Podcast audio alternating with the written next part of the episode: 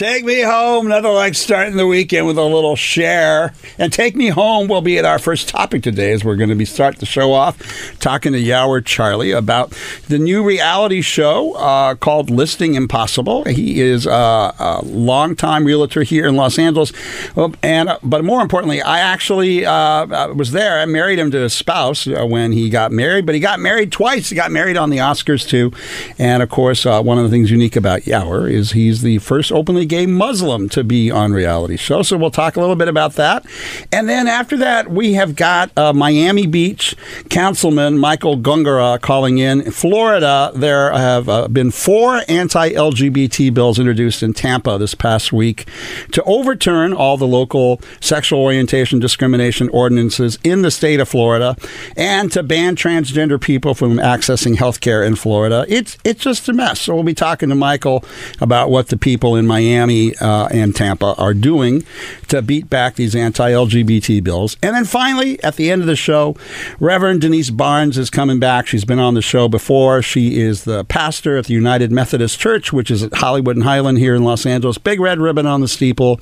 And currently, LGBT issues have this, caused a schism in that denomination, splitting the church into many parts, mostly with uh, Methodist Church in Africa and Asia breaking off into traditional segments, whereas the United States Methodist churches being more progressive and accepting of LGBT going in another direction. And Denyse, being an open lesbian, is in the middle and at the heart of that debate. So look forward to hearing from her. So, without further ado, gang, let's start off the top of the show. It's January 17th, 2020, by welcoming our first guest, uh, Yawar Charlie. Hi, John. Welcome, Yawar. Thank you for you. having me. Of course, good to have you on the show. Listing Impossible. What is it? Yes. So, Listing Impossible is a show on CNBC, and uh, it is based on the work of our team, which is the Aaron Kirman Group.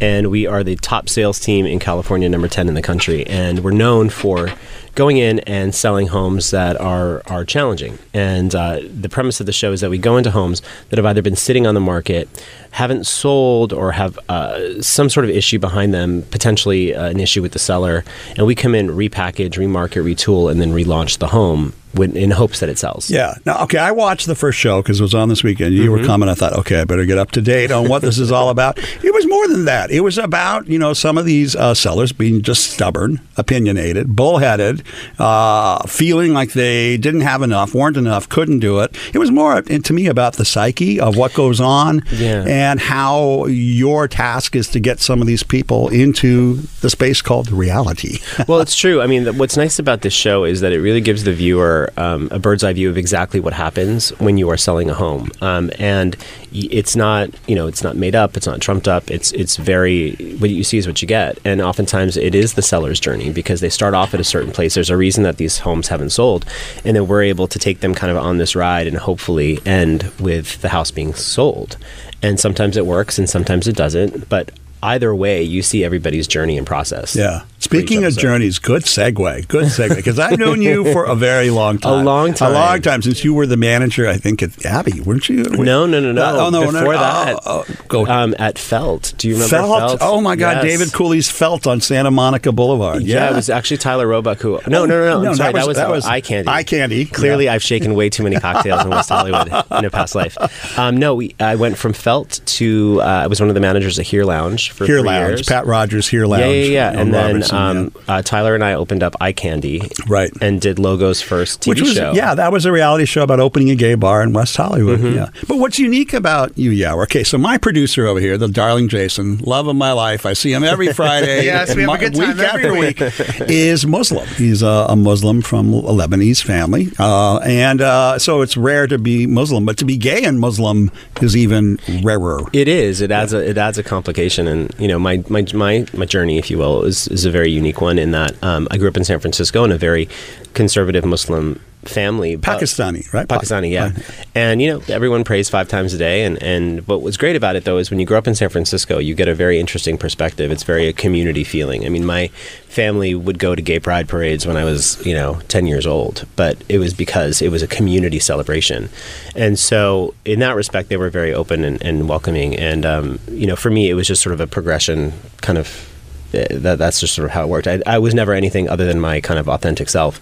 And then you know, but when you're in the Muslim culture, and I'm sure your producer will be able to to give a little advice on this. I learned all about fasting Right. and Ramadan. Well, even even more than that, I was I was going to say, um, kind of just sort of on a surface level, you know, if you are a boy of a certain age, you get. You know, everywhere you go, you get introduced to your potential new wife. oh, Um, because you're to have procreate. right, exactly. Jason, you going up against that? You're young and attractive. Not and- yet, but there's going to be a certain point where they're going to want to line up a bunch of women for me. And we'll see how that goes. I, I would say like it's so funny like at every religious event or holiday function or family function or marriage, or uh, anything you know yeah. it's like you get like I'm like a, a pretty pony that they just sort of take around and kind of get bids on um, and then eventually you know obviously I got married in a very public way on the it was the Grammy Awards Oh, the And Grammys, that's right, yeah. during Macklemore and Ryan Lewis's number and then Queen Latifah came out she was ordained for the day and then Madonna came out and sang open your heart and so when we did that I remember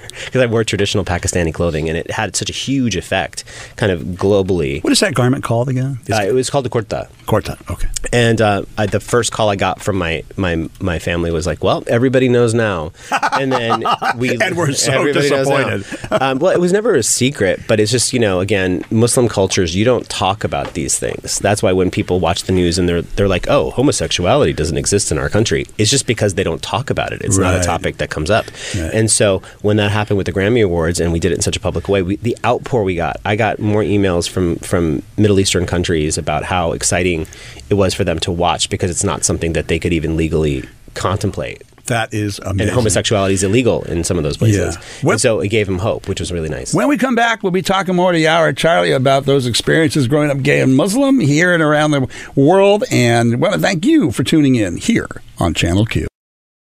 This episode is brought to you by Progressive Insurance. Whether you love true crime or comedy, celebrity interviews or news, you call the shots on what's in your podcast queue. And guess what? Now you can call them on your auto insurance too with the Name Your Price tool from Progressive. It works just the way it sounds. You tell Progressive how much you want to pay for car insurance, and they'll show you coverage options that fit your budget. Get your quote today at progressive.com to join the over 28 million drivers who trust Progressive. Progressive Casualty Insurance Company and Affiliates. Price and coverage match limited by state law. Call from mom. Answer it. Call silenced. Instacart knows nothing gets between you and the game. That's why they make ordering from your couch easy. Stock up today and get all your groceries for the week delivered in as fast as 30 minutes without missing a minute of the game. You have 47 new voicemails.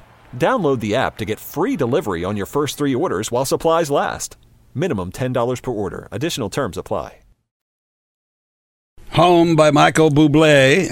And we're talking about homes and housing because we've got Yawar Charlie in the studio today talking about his new reality show, Listing Impossible, but also about the fact that uh, he's a gay Muslim. And, you know, I think for a lot of, because I've had um, other gay Muslims come in and out of the studio, and every and it's very, it, it's a common experience, yet uniquely culturally different between maybe Pakistanis and people from uh, Israel and people from Iraq, Iran.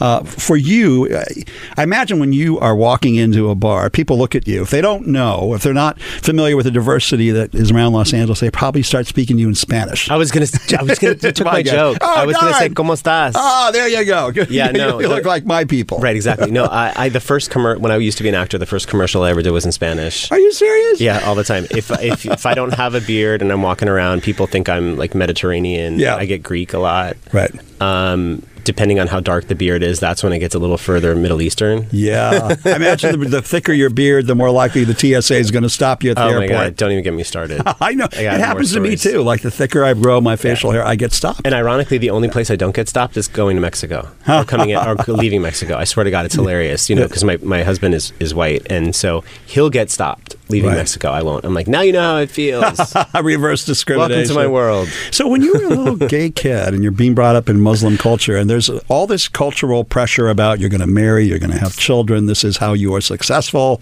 as a Paki. I mean, what's happening in your head?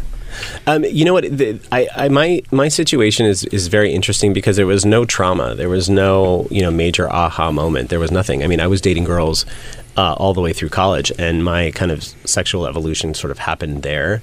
But it was very like, okay, this is this is what's happening now. Wow. And it was not um, Only in San Francisco is that. a lot of people say that, but you know what? I didn't meet my first openly gay person until I got to college, at least that I was aware of. Um, but the nice thing where I grew up, and I went to, uh, this is even better, and everyone always asks for some hot stories, which I have none, by the way. So, spoiler alert.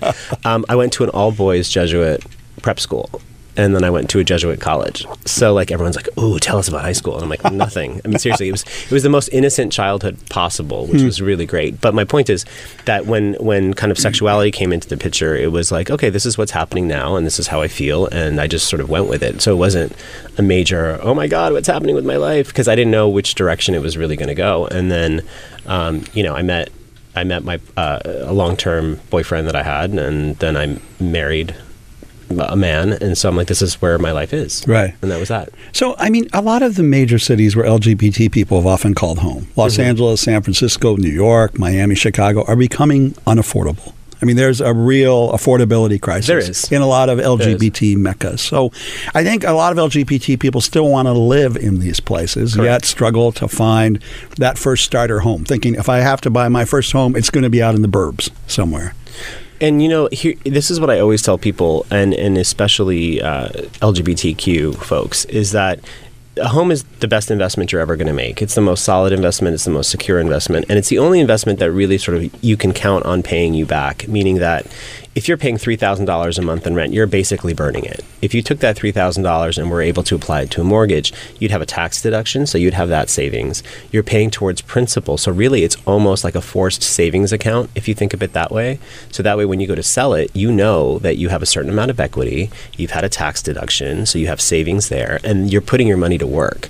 So it's really just wrapping your head around the process and making it that it's not so uh, so much of a terrorizing thing or so, something so overwhelming, which is why I always tell folks work with someone who has experience, work with someone who has a good track record, who can handhold you through this. Because when you're a first time home buyer, sometimes you need that. And you want to go to someone who has the resources to help you. And specifically for LGBTQ people, it's really good to work with someone who understands that when you sit down with a same-sex couple, their tax returns might look different, and you you know you have to work with a financial uh, mortgage broker who understands those differences. Sometimes in certain areas there's discrimination, you know, and, and John, you know this. I mean, when you apply for an apartment, sometimes there's a reason that there's a Fair Housing Act because people were discriminated against. So it's really just education and understanding like how they can do it and not being afraid of it. Now because a lot of gay centers, like you said, tend to be on the pricier side, that you have to just I don't want to say get over it, but you just kind of have to accept the fact that if you want to live in a city and those cities that you mentioned, New York, San Francisco, Los Angeles, it does come at a premium. Does there need to be more affordable housing? Absolutely. But if you wait to that moment to happen, then you're really, like I said, every month just burning money. Get into something because there's a lot of loans that are available right now. Our interest rates are almost at a historic low again. And there's a lot of programs that people can get into that they don't even know about. And, hmm. and all you have to do is take the first step. Hmm. When you were a young uh, youngin in San Francisco, a youngin transitioning from straight dating girls to gay Yeah. boys, would you always live by yourself, or did you live in a communal group of young people? Well, no, I, it was a, sort of a communal group. Pro- probably the other reason that it was so seamless for me is because I, I have a degree in theater. And so the theater group and family kind of became sort of like a, a chosen family, if you will. But um, I always had roommates. And then when I went to grad school, again, had, had housemates. Uh, but once I moved to LA, you know, I moved down here with my best friend. And when he left to go back to San Francisco, I've lived on my own ever since. Oh, So the only way you're living with me is if you're married to me now. Sorry, that's it. that's so funny. when I when I first moved out, I moved in with two women. This is kind of like when Three's Company just hit the the airwaves. I was doing it in real life, and they of course figured out I was gay before I did. So I'm trying to date girls, and they're, yes, and I, and they're like, "Honey, this is not going to work." I'm like, "What do you mean?" But she's so pretty. Yeah, but she's a she. Yes, And- yes. And they were very gentle in pushing me, pushing me in the right direction. Yeah. Yeah, back back in my Disneyland days when I was working in the seventies. That was a long time ago. Please post those photos. Yeah, thank God there were no iPhones back in the 70s. Where were you in the 70s, Jason? Yeah. Not E- here. Exactly. Exactly. Same, same. this show, okay, I already have a crush on one of the guys in the show. I sent you a text. Yes, you What's did. his name? Jason. no, No. it's Lewis. Lewis. I have a crush on Lewis. Evans. Yeah, I don't. You don't have to tell me his sexuality. It doesn't matter. He's he's a beautiful. I think that's really the interesting part of the show. You got beautiful people, beautiful actors or realtors, and these beautiful homes and beautiful places. Right. It's kind of a. I mean, I, I'm watching the the selling prices: 14 million, 10 million. I'm thinking most people can't afford this, but I imagine it's just more zeros is what it is. The trauma that people are going through Is is the the same. same, whether it's Is a same. hundred thousand dollars or hundred million dollars. Yeah, I always say that it's as much work and effort to sell a four hundred thousand dollar condo as it is a four million dollar house Hmm. because it means something to the person who owns it. You know, at the end of the day, this is an investment they made. It's the biggest investment most people ever make in their life, and it's it's um, an emotional experience. So you have to honor all of those things and know when you go into it that that no matter the price point, um, you have to treat everybody the same way. With Hmm. the same respect, with the same um, courtesy, and with the, and knowing that this is a major moment for them. Hmm. I, I, I want to go back to your culture for just a second. Sure. So you're in Los Angeles, you know, huge megapolis. I imagine you run into people from formerly from Pakistan or from neighboring India, and that are also LGBT. Is there any sort of affinity that happens when you meet expats from? Would you be surprised if I said that's not the case? It's Yes. really sort of funny. I don't like. I don't. Um, I have one really good friend. His name is Khalid. Um, he might be listening. Um, but uh, he is from India. He's also Muslim. Um, but that's really it. I mean, there's. I don't know. I'm sure they're here. I no one. I haven't heard. I haven't met any. I've met more uh, Pakistanis, You Indians probably than have. you have. I, yeah. you know what? I don't doubt it. It's kind of like one of those. Um, you know, my friend group kind of all look the same. I'm I'm always the token ethnic person, Dark-skinned, dark-haired person. yeah. exactly. Yeah, yeah. So I don't know why that worked out that way. It just sort of did. Yeah, Chris Bowen, who we had on the show a few weeks ago, a gay guy from India, very dark. He gets talked to in Spanish all the time too. Uh-huh. Oh my god, all the time. yes. All right, we got to wrap it up. If people want to learn more about Listing Impossible, is there a website? What, There is. So you can go to cnbc.com slash listing impossible.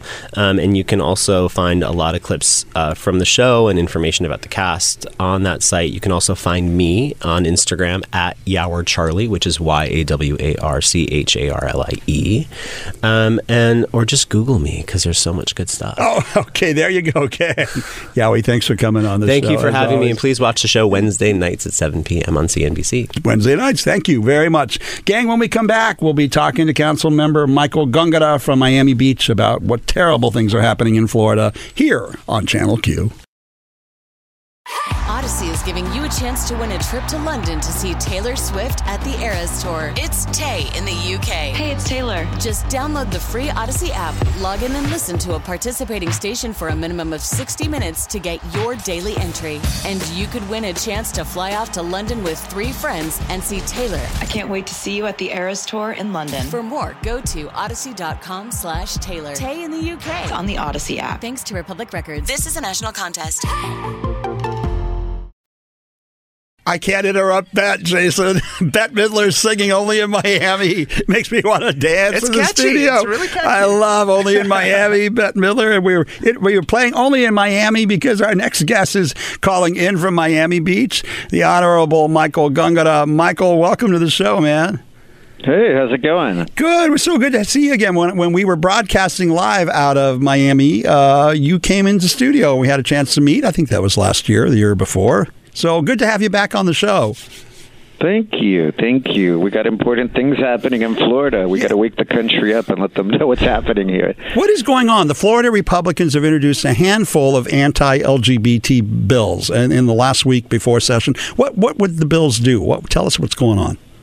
I mean, it's kind of crazy, John. They waited to the last day to file these four coordinated bills, of course, all filed by Republican senators and representatives, that really seem to be the biggest attack we've seen on LGBTQ rights in Florida. The bills, amongst other things, would legalize the controversial practice of gay conversion therapy, something that we're trying to eliminate. Another bill would imprison doctors for up to 15 years if they were to provide certain types of transition related medical care to transgender youth. A lot of them, there's a great fear that would roll back all of the local government LGBT protections that we've passed over the years. So we're really concerned that in Miami Beach. We're, of course, one of the most progressive communities in Florida, and we have local ordinances that protect against conversion therapy. We have local ordinances that protect the LGBTQ population in housing and employment and public accommodations. But we don't want the state coming and preempting these these protections. And unfortunately, Florida has just been, as we've seen, a weird swing state with a bit of a disconnect between the South and the North and a Republican controlled House and Senate that seem um, interested this session in uh, taking away LGBTQ protections. Well, that was my question. So you've got a, a, legislature, the House and the Senate are both controlled by the Republicans, and you have a Republican governor. So how do you stop these uh, bills from moving forward in the legislative process?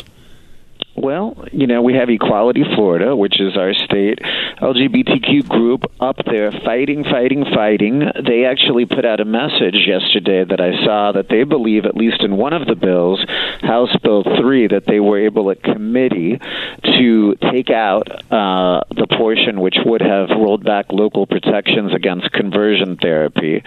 So that's one win on one bill, but we're going to have to keep fighting these bills one by one as they go through the various committees and convince these senators and representatives that it's wrong.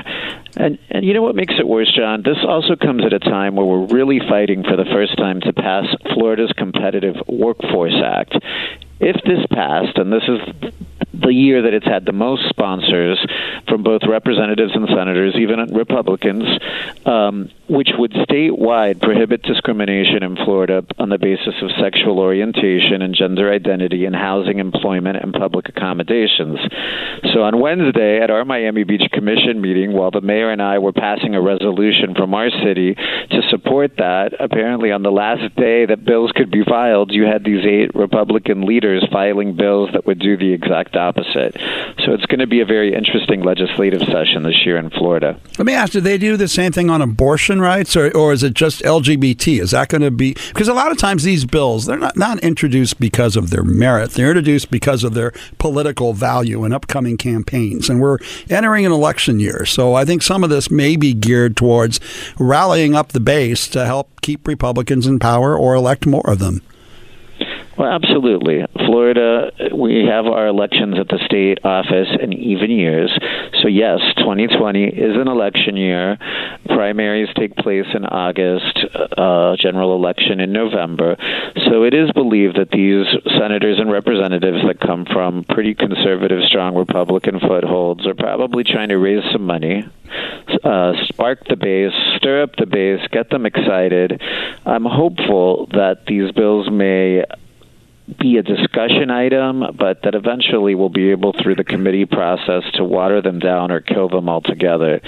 Um, I think it's wrong. I don't care if you're trying to raise money. I don't care if you're trying to spark up the base. It's wrong to to take 10 steps back from where we've managed to come. And while they've allowed the Florida Competitive Workforce Act to be the main topic of conversation thus far during committee weeks, they kind of came out with this last minute surprise for our community. So I plan on going up to Tallahassee at some point as well and representing Miami Beach and fighting against this. And hopefully, reasonable minds will prevail. Because you know, there are Republicans elected in South Florida, in Dade, Miami-Dade County, and Broward County. So hopefully, we'll be able to find some some people to help us. Well, you know, I remember uh, I'm old enough to remember a time when conservatives believed in local control. That local control keep government closest to the people by letting local government pass laws to protect their communities, and and the state and the federal government should be deferential to local control. And and we have that turned on its head here because we've got Tampa. Uh, attempting to overturn local ordinances that Miami Dade or or other communities across Florida have sought uh, to protect their LGBT citizens. So it, it's upside down. Makes no sense to me. Yeah, I completely agree. And it's not just in LGBTQ legislation. This is something we fight in Miami Beach all the time. Like California, we're a big state. Um, not everybody in the South has the same views as people in the North. Communities are different. And I'm completely in favor of local control because the local electeds understand their community and what's good for them. Besides these terrible new anti LGBTQ bills, we're fighting in Miami Beach every year. The state is trying to preempt local government from being able to enact ordinances with regard to short term rentals, something that's become problematic in Miami Beach and some other resort towns where a lot of people would like to turn their homes into short term rentals and derive all that extra income, but then not really oversee them properly, causing headaches and drama for their neighbors. So we have our own local ordinances restricting and regulating short term rentals. And we're also fighting a new bill at the state that we fight every single year to take that that power away from us. Um, another bill that we've become progressive on in Miami Beach, we banned plastic straws, and we're looking to have a full plastic ban throughout our city. But every year, mostly Republican legislators come forward and pass some other bill to try to preempt us from being able to regulate plastics. Fortunately, last year the governor vetoed the bill, which would have prevented us from restricting plastic straws. But there's other plastic restrictions and preemptions in place. This is par for the course every year during the state legislative session in Florida. Mm. Michael, can you hang on for another segment? We're to uh, go go to commercial. We'll be right back, gang. We're talking to Michael Gongora about what's happening in the state of Florida against the LGBT community. Thanks for tuning in here on Channel Q. The overly attractive Enrique Iglesias moving to Miami. We're talking to Michael Gongora from the Miami Beach City Council. Michael, welcome back to the show. Thank you.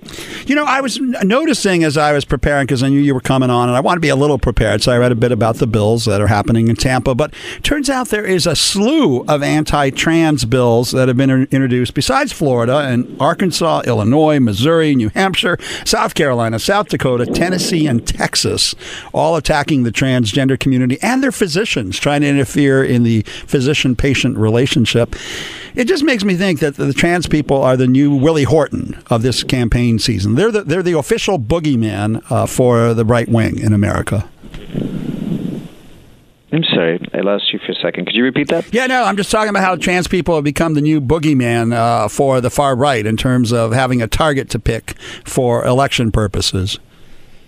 Yeah, absolutely. Well, you know, unfortunately, that's the nature of politics. When people are coming up for reelection, they try to stir up the base, stir up the base with all kinds of laws that might be harmful without really thinking through the implications for the whole state. It's um, a sad state of politics right now when it's become more about gamesmanship for a lot of people than actually good public policy. Yeah, I love your state. I, despite all the, despite every time we have an election, I shake my head and go, Florida. Why? Why again, Florida? Uh, besides mm-hmm. reacting that way, I do love going to your state, and I do love going to Miami Beach, and I love Orlando and many great places. So tell tell us what's happening in the upcoming months for LGBT people and, and our straight friends uh, in the south part of Florida? Yeah, well, I think you love visiting us because of all the hot Latinos we have. Yes, of course. Yes, Queen. we have a number of exciting things for people that are interested in visiting us. First of all, uh, the Super Bowl is here in Miami and Miami Beach again, and every artist is going to be here performing, including Lady Gaga and Lizzo and a whole slew of celebrities hosting events and parties yes, leading up to the big game with J Lo and Shakira and Demi Lovato doing the national anthem. So Miami Beach is going to be amazing during Super Bowl weekend.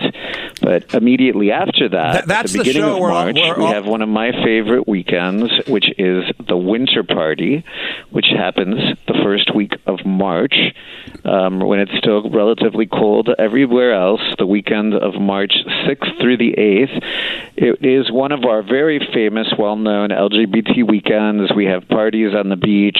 We have performers, we have fun, and we also extend hours that weekend so that our nightlife can make a little bit more money and people can get in a couple of extra hours of fun.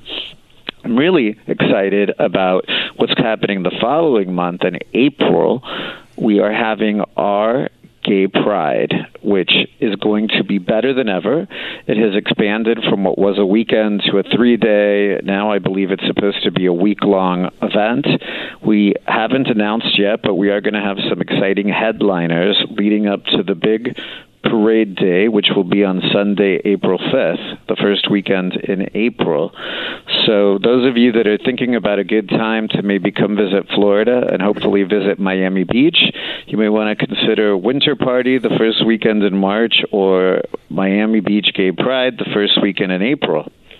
That that sounds amazing. You know, the Super Bowl, of course, is that annual event where all the gays watch the halftime show and don't even know who, who the players are. That that's what I call the Super Bowl. Right. Well, we're waiting to find out still who exactly is going to be in the game, but they've definitely added something for everybody. Miami Beach is a partner with the Super Bowl committee this year, and on our beach itself, the sand, what we call Lummus Park, the area in front of Ocean Drive, they're building Super Bowl City. So there's going to be stages where there's going to be musical performances. There's going to be interactive daytime things for people that are maybe a little bit more active than me that want to go through obstacle courses and real kind of sportsman-like activities, sporty activities, I should say. Um, and there's going to be lots of football players. I mean, every I feel every weekend I'm getting another invite about some football player related event happening in Miami Beach leading up to the game. game one that I'm going to be involved in uh, on Wednesday, January 29th, which will be right before the game. We're going to have Pro Football Hall of Famer Cris Carter at Bodega South Beach, a real fun spot, uh, doing an event for a good cause, the Gift of Life, uh, which is where they match your, you know, your bone marrow in case you be- are a possible match to somebody that needs it. And Cris is uh, going to be there, and we're going to be honoring him that day. But there's events every night. I mean, every time I turn on my email, I mean, people, everyone wants to be part of Super Bowl this year. Even Miss Paris Hilton has decided to come and host some celebrity party. Uh, former famous New York Patriot Rob Gronk has taken over the northern part of my city of Miami Beach, doing Gronk Beach have no idea what that's going to be exactly, but every invite has him shirtless, so it looks fun to me.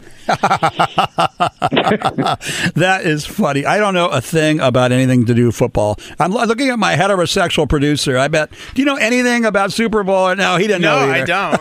we're gonna we're completely we're looking forward to the halftime show and Shakira. I'm just like you guys. I look forward to the entertainment and the halftime show, or I'll go to the gym because yeah. it's completely well, empty. Who's not, who doesn't like Jennifer Lopez and Shakira? I mean, talk about a hot Latino, real Miami based act to have these two ladies performing together. It's going to be fun. Even if you don't like football, you're going to have to tune in to watch them perform. You know, for half a second, I thought, now, why is Miami Beach having gay pride in April? Don't they know Stonewall happened in June? And then I thought, oh, yeah, I've been in Miami in June. It is unbearably yeah, hot. June's a little hot here, and yeah. we don't want to compete with all the bigger cities that traditionally do their prides at the end of June. So we like to kick off the season while it's still a little cool everywhere else. And that first weekend in April seems to to really get people excited and get them here. There's not a lot happening in the LGBT community as far as prides and parties and things of that nature. So I think we've secured our spot as the kickoff pride at the beginning of April. So come be a part of it. Awesome. Michael, thank you for joining us again on the sidebar, my friend. I hope to see you soon. Thank you. Likewise. Come and visit. I will. Thank you so much. Gang, when we come back, we'll be talking to Reverend Denyse Barnes about the schism in the Methodist Church here on Channel Q. For those of you at home wondering how I went from Shakira to Here I Am, Lord, that's in honor of our next guest. I mean, it's an easy transition, An easy right? transition. exactly, Jay. We've got Reverend Denyse Barnes on from the United Methodist Church. Welcome back, Denyse. Hi, thank you. It's good to be here. Good to have you back again.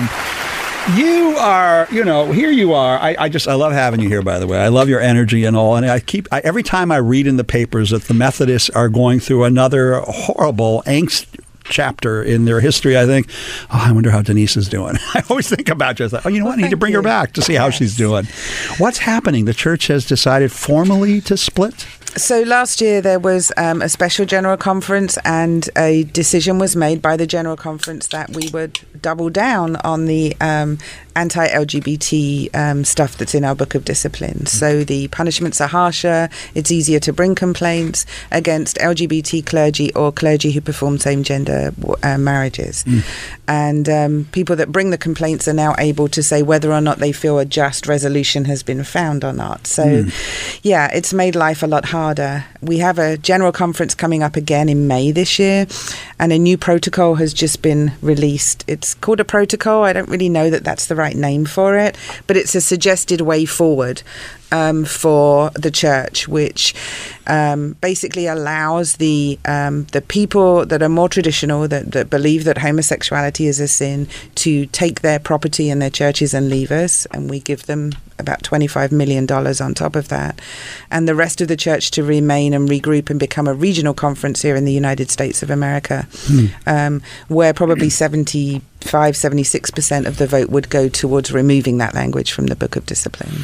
So it, it's interesting because, of course, uh, diversity is a celebrated value in the Methodist Church, but it seems like that diversity now with countries in Africa and Asia where there's a proscription against homosexuality seems to be working against LGBT people, ironically. Uh, exactly that. Yes, we so we um, we expanded the church into those areas. We taught them that homosexuality was a sin, and now that's coming back to bite us because those churches are growing, and, and in the U.S. we're declining. Right.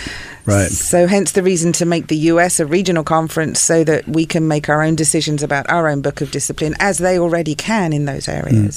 Some of the Methodist churches uh, are even here, though, in Southern California. Aren't there some that are more traditional in nature? Yes, absolutely. Certain cultures, certainly the um, more traditional type cultures, the Chinese, um, I read uh, Chinese, uh, Korean, Chinese, Korean. Asian cultures, and and some Hispanic cultures too. Um, so yeah, there are churches here that may not. We may not end up being in a, a global church with come May this year. Mm. And you know, it's kind of sad because I think the what I know about the Methodist Church, I know a little, not a lot. You obviously know a lot more. uh, That unity of the body has been really important, I think, to the Methodists to keep everybody together if possible. And That's right. And I've been doing listening posts across our annual conference, the California Pacific Annual Conference. And the underlying theme is we're proud of being a part of a global church that is such a large denomination and has such amazing organizations like the United Methodist Women, which is the biggest women's organization in the, in the country, and um, the UMCOR, which provides relief in disaster. And people are so proud of being a part of that and really want to find a way of being together. And, and we had this great opportunity to show the world how to be together despite our differences. But I don't think that's going to happen. It's just gone on too long now. That's a shame. You know, I, I know we've had a diversity of people on this show and over the past year from various religions and denominations, and I've had some listeners, you know, stop me in the street and say, "Don't even bother with religion. You can't bother with religion. They're never going to accept us." And I'm like, "But that's not true. There are religions that do accept us, and where there is a religious left to balance out the religious right, and you have to kind of get in there and fight pew by pew, almost." You do because you know whether this this going forward is is going to happen, and it's got to go a long way yet before it becomes law um, in our church. Um, there are churches like us that, um, like Hollywood United Methodist Church, where I'm I'm a pastor, where all are truly welcome, and we celebrate that diversity and love, and um, it's not even a thing you know it's just we are who we are and and we have to we have to fight for that we have to fight for those people that have been so badly hurt by the church Mm. And when I and I think about the Jesus guy, I'm pretty cool with the Jesus guy. By the way, I think he was the coolest because he was a radical, he was a rebel. They actually crucified him for being rebellious against the church of the day, right? right. I mean, Yeah. ultimately, but he all, often told stories about diversity. The Good Samaritan, people in Samaria were despised. So the whole notion of putting goodness on somebody who was despised at that time, you know, I think was an important lesson he was trying to teach about diversity, tolerance, acceptance. Right, exactly, and and understanding that the the greatest commandment of all is to love one another as as to love God and to love one another as you love yourself, you know, and to to everybody is our neighbor, and we should be reaching out and loving everybody. And Yeah. And he hung out with some pretty controversial folks, prostitutes, lepers, tax collectors. Right, I mean, he right. kind of he kind of set the standard, you know. Uh, yeah, he did. Yeah. He did. You know, and what's interesting is that. Um, he didn't consider homosexuals to be part of that group because it's not mentioned anywhere in the Bible. That, No, it wasn't until Paul came around. Paul, Right. Paul, 80 years later, started to write about homosexuality. It caused all this drama for the LGBT people. Exactly, Yeah. yeah. How is it? I mean, is there any tension about being a woman leader in the Methodist Church, or is that pretty much accepted these days? Not in the Methodist Church, no. Um, although I did an article, um, a news report for RT News, um, and the comments on that have been very extreme, and some of them even have said, you know, a woman pastor, how is that even a thing? Really? Yeah. In 2020. Right, right. Oh, that is great. You know, we had uh, Rabbi Denise Eger was here a couple of Oh, months uh, ago. yes, I know Denise. She is amazing, and of course, she's risen to a great place of leadership in Yes. the Jewish community. And uh, to, to even question, can a woman? I, I actually think of the two genders that women are far more compassionate and understanding than. Those of us sitting over on this side of the gender. Hey, I'm looking at you. I'm looking at you, Bob. Not you specifically. That's the thing. We're all beloved children of God, and we all have something of um, to con- contribute. You know, and we have Bishop Karen Oliveto, who's an out lesbian, the first out lesbian bishop in our com- in our church, and um, she also is a huge leadership and inspiration to many. That's awesome. Gang, we're talking to Reverend Denyse Barnes. When we come back, more about oh, religion and LGBT people here on Channel Q. Another uh, traditional Methodist song, How Great Thou Art. Well, every time I play these songs, Denyse, you kind of get really happy and. You picked two of my favorite hymns, and I didn't Did even we? tell you them. Oh my so, God, I love that yeah. that worked out. You see, God is at work. we are talking to Reverend Denyse Barnes, the pastor at uh, Hollywood United Methodist Church. And, uh, you know, it's obvious from your accent that you are not from the Bronx. No, and not from Atlanta. I grew up in England. Yes, so, it's very, very clear. And and uh, I- I just have to ask because we were talking about during the break, and since I have an English person in the studio now, uh, Prince uh, uh, Prince Harry and Meghan deciding, in essence, to walk away from power, privilege, wealth to uh, start their, do their own family thing. Right, right, and and you know I admire them for having the courage to do that. It- because it takes a lot of courage to walk away from everything you've been raised to to stand for and to be a part of. Um, I'm a little disappointed with the way it was done. Hmm. You know, the Queen has been the Queen for a long time, and and I think is is an, an incredible woman, and I think for them to release it without her permission or her um, her input into how it was going to roll out was was a little disrespectful of them. Mm, So I was disappointed in that. But uh, good luck to them, you know, and and uh, hopefully there will be agents of change. Yeah, I know. I know. For now, were you alive when Princess Diana died? I'm looking at you, Jason. I'm not even sure you were. I don't Princess think Diana so. died in the 90s, right? Oh my God! Or maybe I was just too young. you to were a think you were child. probably You were a child. yeah. But uh, Princess Diana was hounded by the media and Right. the paparazzi. She couldn't take a breath. Right. Without She couldn't. people on her back, and it ultimately, I That's think, how she. She was trying to get away from the paparazzi that's in right. Paris and got in an accident and died. So I think Mm-hmm. Prince Harry uh, watched his mother die from the media around her all the time, and he's probably, I'm sure that was traumatizing as a child. Of course, he was so wanted young, to protect his wife and his new son. Right, and his new life, and and you know, so go for it. I don't blame him for that in any way, and he does some amazing work. I mean, he really is his mother's child and does some incredible work. So I hope this gives him the freedom and the opportunity to go ahead and continue doing that. You know, we we talk we talk often about religion on the show because a lot of our opposition is the religious right, but there are people center and left that are doing incredible work for LGBT people. Maybe for those people listening at home, going, John, what are, are you lost your mind? Why are you playing these Jesus songs and religion? And I mean, this is LGBT programming, and is there an overlap between LGBT and Christianity this this week? There is. Every single one of us is is um, a beloved child of God, whether we um, acknowledge that or not. And there is a place for every single one of us. There's a movement that has grown within the United Methodist Church called Resist Harm. Um, and it really has been established since the, the punitive laws came into place. Um, so, for example, we did a resist harm event at our church on January 5th, where we took photos of, of the whole church all together on the steps of the church, holding banners saying resist harm to LGBT people. And um, on February 15th, we're doing a vow um, celebration of. Of those people who are in marriages or committed relationships with each other who would like around Valentine's to have a blessing on their their unions, um, so that we can make sure everybody knows that God loves each and every one of them and they have value and input. Watching um, the current courting of Donald Trump, by evangelicals. Does that cause you any discomfort to, to watch the actions or words of the president and the evangelicals who, who seem to double down with him every week? Yes, it does. Yes, of course, it worries me because to me, God is a God of love. And how can a God of love be so angry and, and harmful to other people and exclusionary and not give everybody the same value? So um, when you hear that from the president and from the people that are courting the president, of course, it it sticks on us too, uh, the more progressive side of Christianity and those people who believe everybody is of value and worth. Yeah, that, it, I got to tell you, I, I asked you the question. Obviously, the answer was contained in the question. It makes me cringe. I just, I just, I cringe when. But this publication, um, uh, Evangelicals Today, called them out.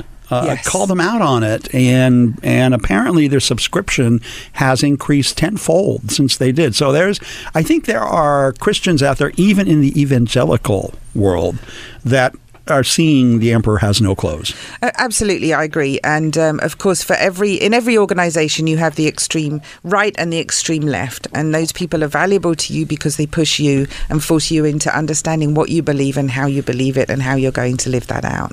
Um, and that's the same for the for the far right and for the far left. There are those people in the middle that um, are are more a voice of okay, how can we make this work for the most people? and um, I think they are. So those evangelical organisations have all those people in them too, and people that are true true Christians and followers of, of the teachings of Jesus and the, and of showing the love of God in the world are the people that. Um, that are called right now to stand up and, and speak out and show that love to everybody so that by our actions people see us and say oh okay. Yeah god loves us too. And these people are showing me that. You know, I think the, the Quran and uh, the Bible um, and uh, are, are the basis for obviously Muslims, Jews, and Christians alike. Correct. And there are certain passages in each that have been used historically for harm. And, but there are other passages in each that can be used for good. Exactly, exactly. So we call those the clobber passages because what? the clobber Clobber. passages. Oh, yes, okay. Because they've been used to clobber people, right? and, and, and to create harm to people. Yeah. Um, but you've got to remember that the Bible was written when it was written, in the context in which it was written, and the fact that it was written by men. Um, so there's no other input in it. Very And, good point. it was all men who wrote it. right? Correct. Yeah. So you have to remember that, and you have to understand that's the context, and that's what they knew at the time.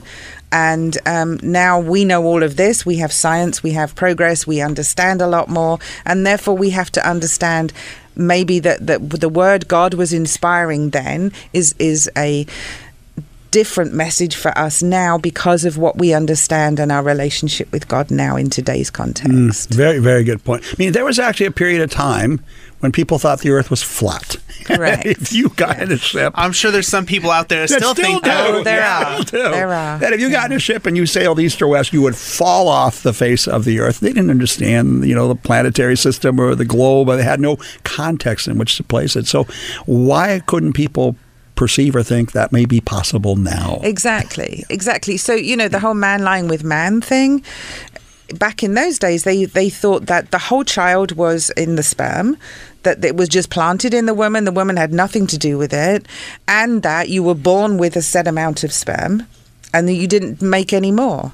So yeah, lying man with man would mean that the race wouldn't survive, right? Ah, because you So- weren't procreating. Exactly. It was going to So waste. it's about survival. yeah. yeah. Uh, that's just one example of it. yeah, today we have different science that tells us differently than, Exactly. than that. That is Exactly. so. It's kind of like those TV commercials where they show the Neanderthals trying to get Joey to, to cross the with Ellen DeGeneres. Right. I laugh every time. It's like, why don't we build a thing that we can like sail across to the island to get the bananas or the pineapples and then And oh come back." no, you're crazy. and then he gets eaten by an octopus. Right, I right. love that commercial. I know how it ends every time, but I love watching it Right. because it's such an analogy to what's happening, I think, today around climate. Right. You know, about diversity. And I think one of the things that's pushing the envelope is uh, instant communication. So, you know, there was a time when we had boundaries and borders between cultures. And you, if you wanted to understand, for example, Muslims, it was considered a very exotic trip to go to the Middle East. Or to explore. And if you did so, you do so with great reverence and respect for the different culture, I think, that you were finding yourself placed in.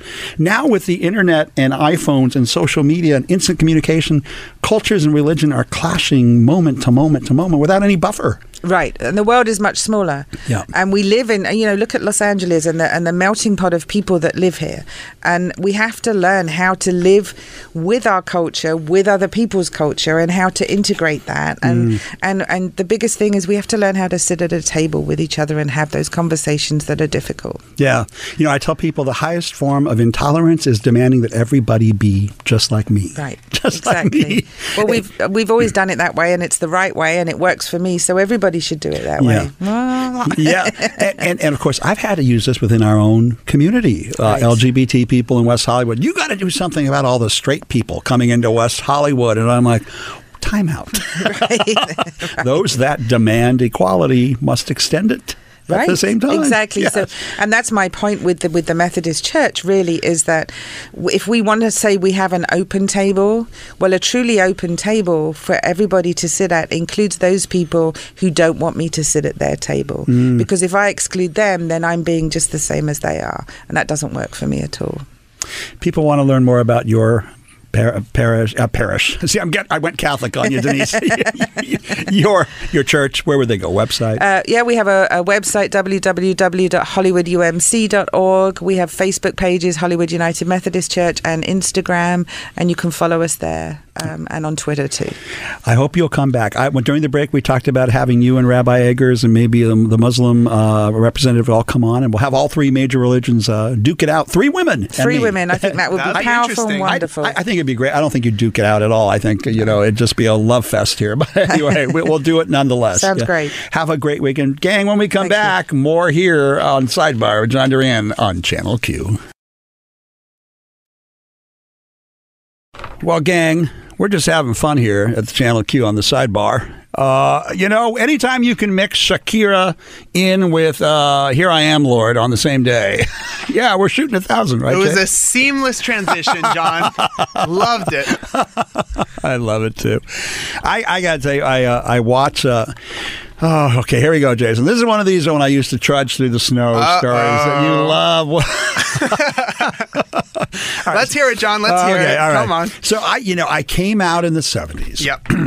Seventies Before my time. you weren't even a blip, not even 20 years until you would come along after that.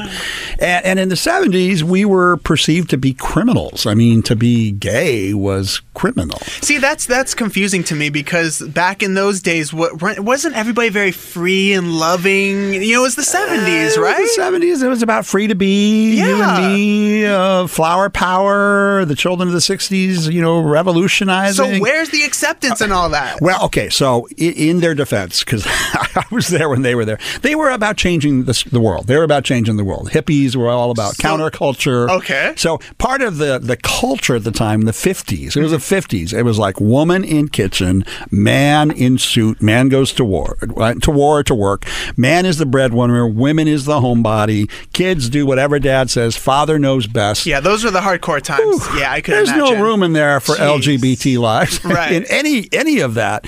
And so a lot of my favorite drag shows have, in, have included any portrayal of that time because it's funny now. If you Right. if you see TV shows from the 50s, Father Knows Best or the Andy Griffith Show, I mean, it's just it's cringeworthy. It's like, oh my god, Well, this what- is so uncomfortable. There was a time though where like women couldn't be portrayed in theaters, right, and playing uh, female roles. right? Shakespearean theater was all Yeah, men.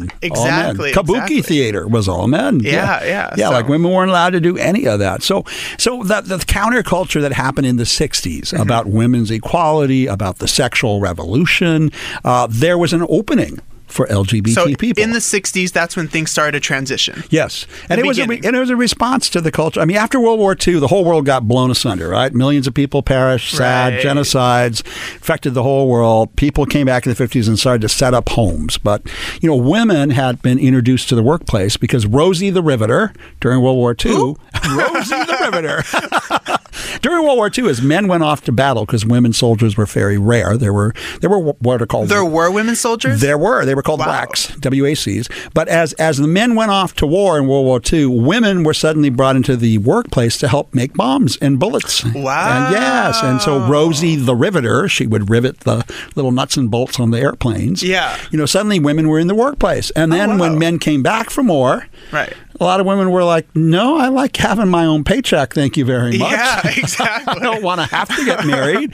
and uh, the whole idea of women's equality started. Oh, I got a boost because obviously the suffragettes have been around since the 1800s, fighting for women's right to vote. Took a constitutional amendment.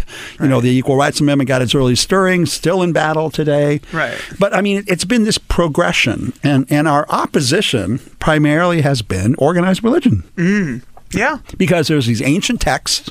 There's the extremists that take those ancient texts way too far. Well, and, and they use it to justify slavery. I mean, blacks were considered Ah, back in the inferior. There is Old Testament language about, you know, respect your master, slave, Right. stay in your your place, slave. And people actually use those parts of the Bible to justify slavery in the Deep South. Yeah. It's in the Bible. yeah. Yeah. it was awful. It was human trafficking. It was people being rounded up primarily from Africa and exported all over the world to do the work that others wouldn't do, people of privilege. And an entire system was set up in the southern United States around cotton picking and slaves being brought in and families torn apart. I mean, the movie Harriet uh, is a great story, a line about that period of our hor- uh, horrible period in our history. Yeah. And I mean, that happened, you know, it took a civil war to bring justice. Right. And to end slavery and put African Americans on the path towards equality. It's still out there. It's a continuing battle. Mm-hmm. So then I'm amazed that LGBT has gone so far in such a short period of time. But it ain't over yet. All right, when we come back, more here on the Sidebar with John Duran on Channel Q. Gang, welcome back.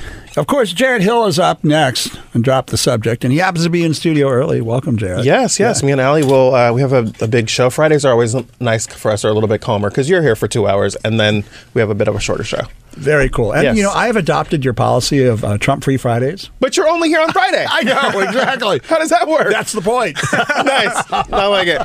It's so hard, especially right now with impeachment, that try, trying to do Trump-free Fridays. It's like, I know, but the trial started last night. Like, what are we supposed to do? Like, come on. So yeah, it's hard. you got to do it. Yeah, yeah. yeah, yeah. What happened with Elizabeth and Bernie? So at the debates, okay. So first things first, uh, I'm hosting a new special, a new series of specials here on Channel Q uh, called Debate Night and Late Night with Jared Hill. So we on Debate Night we had Karen Ocamb, who's been here many. Wonderful, times. yep. Uh, we had Matthew Craffey from the California Log Cabin Republicans, and then we also uh, had Ryan Mitchell from Let's Go There. And so we all kind of recapped the debate live on Friday night.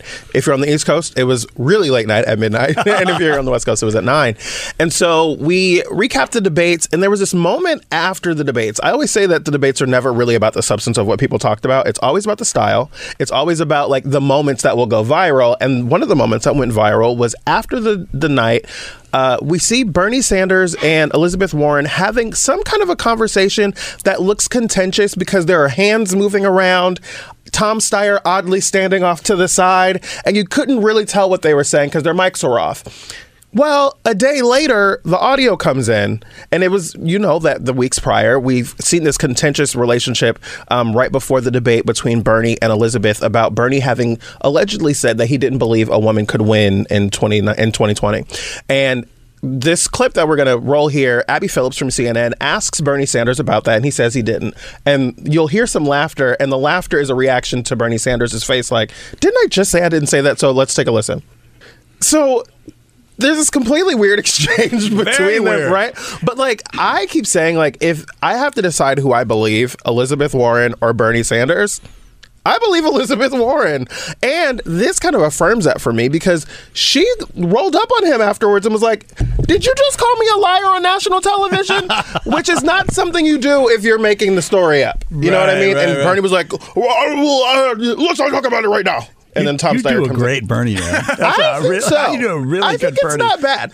Uh, and then Tom Steyer comes up and is like, "I just wanted to say hi, Bernie." It's like, what are you doing? You're such a He was the right now. awkward kid in high school. I'm sure he I was. believe I- it. But he became a multi-billionaire, so it all worked out. It all it all balances out. worked out. But I, I guess for you, I'm, I'm curious. What do you think about this whole conversation about civility within the party? Because I don't think it's a big deal. I don't think anyone has done anything that was like a bomb that was thrown big enough to where we can't recover from it, except with Bernie Bros. You know I have get. been through five elections on the West Hollywood City Council. Yeah. Brutal. Yeah. Brutal. Yeah. Small town, hometown politics, they are brutal. Yeah. I mean, I, I won't even tell you some of the stuff people have said. I'm sure. And then at the end of it, everyone's got to come back together. It's just the nature sometimes of politics, Yeah. even within people who agree.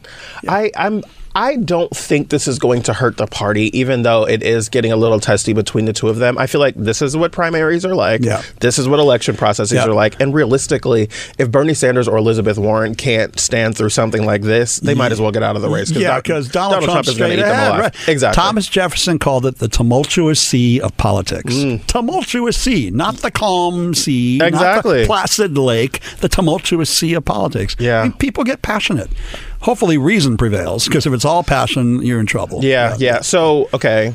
You and I were talking just before we came back on the air, and we're like, we'll talk about it on the air. Yeah. I know that you're devastated that Kamala I Harris is am. gone. Kamala's my candidate. Mm. and you're you you are a voter without a candidate. I am at the moment. I'm one of those undecideds. So what what are you looking for? I hate to say it. I have to whisper it because people attack me if I'm not careful. I like Michael Bloomberg. I- Like- I, I, I like him. Like like him enough to vote for him in a primary? Like? Possibly, yeah. I mean, I like Buttigieg, and he's smart, and Yeah. he's attractive, and he's charming, and I've met him a few times. I Mm-hmm. think he's great. You know, I met Joe Biden a few times, and I think he's really a decent human being. Okay. You know, I understand the arguments for Elizabeth and Bernie and their fight over there on the left. Sure. I like Amy Klobuchar. I think she'd be a decent president if she can get through the primary. We kept joking that every time someone asks about Amy Klobuchar, your octave goes up. So it's like, how was Elizabeth? Oh, she was really good. She had a really strong night. Amy Klobuchar, I mean, she was fine. You know, it was okay. It was But, fine. Hey, I want to beat Donald Trump no matter what. I, I don't want, see it. I don't want four more years of more right wing judges on federal courts. Agreed, agreed. So my thing is, I think that Amy Klobuchar says good things. I don't see her winning the primary. I certainly don't see her beating um, Donald Trump. I think with Michael Bloomberg, I'm not really moved, but I will give you a, a bit of a preview that we haven't told our listeners about yet. On Tuesday, we have Alex Seitz-Wald coming on from NBC News, and he's done this whole long deep dive into Michael Bloomberg's campaign and like the unusual way that he's running, right? Because he's skipping the first four states in the primary, Right. and he's really jumping in on Super Tuesday and hoping to make a cleanup there. And he is spending crazy amounts of money um, to be able to be on the air in all of these different states where he's running. So I'm really uh, excited to talk to Alex about what he's learned about this campaign and what the perspective is. Is, is it possible? Because people are saying it's impossible, but it's also never been tried before. Did you So we'll think. Donald Trump was possible? Nobody did. Nobody Not did. Even Donald Trump thought Donald Trump was exactly possible. and at this point uh, you know f- uh, four years ago five years ago we were saying like oh please get out of here this Donald is never Trump gonna never going to make it. yeah yeah yeah Oh, so God, it'll we be interesting to see i think for me if i had to vote today I, I still don't know no like but I feel like it'd probably be Elizabeth Warren hmm. in the primary for me so yeah, All right, tune in, gang. This is it for the sidebar. Coming up. drop, Drop the subject. I dropped the subject, literally. All right. Thanks, gang. We'll see you next week.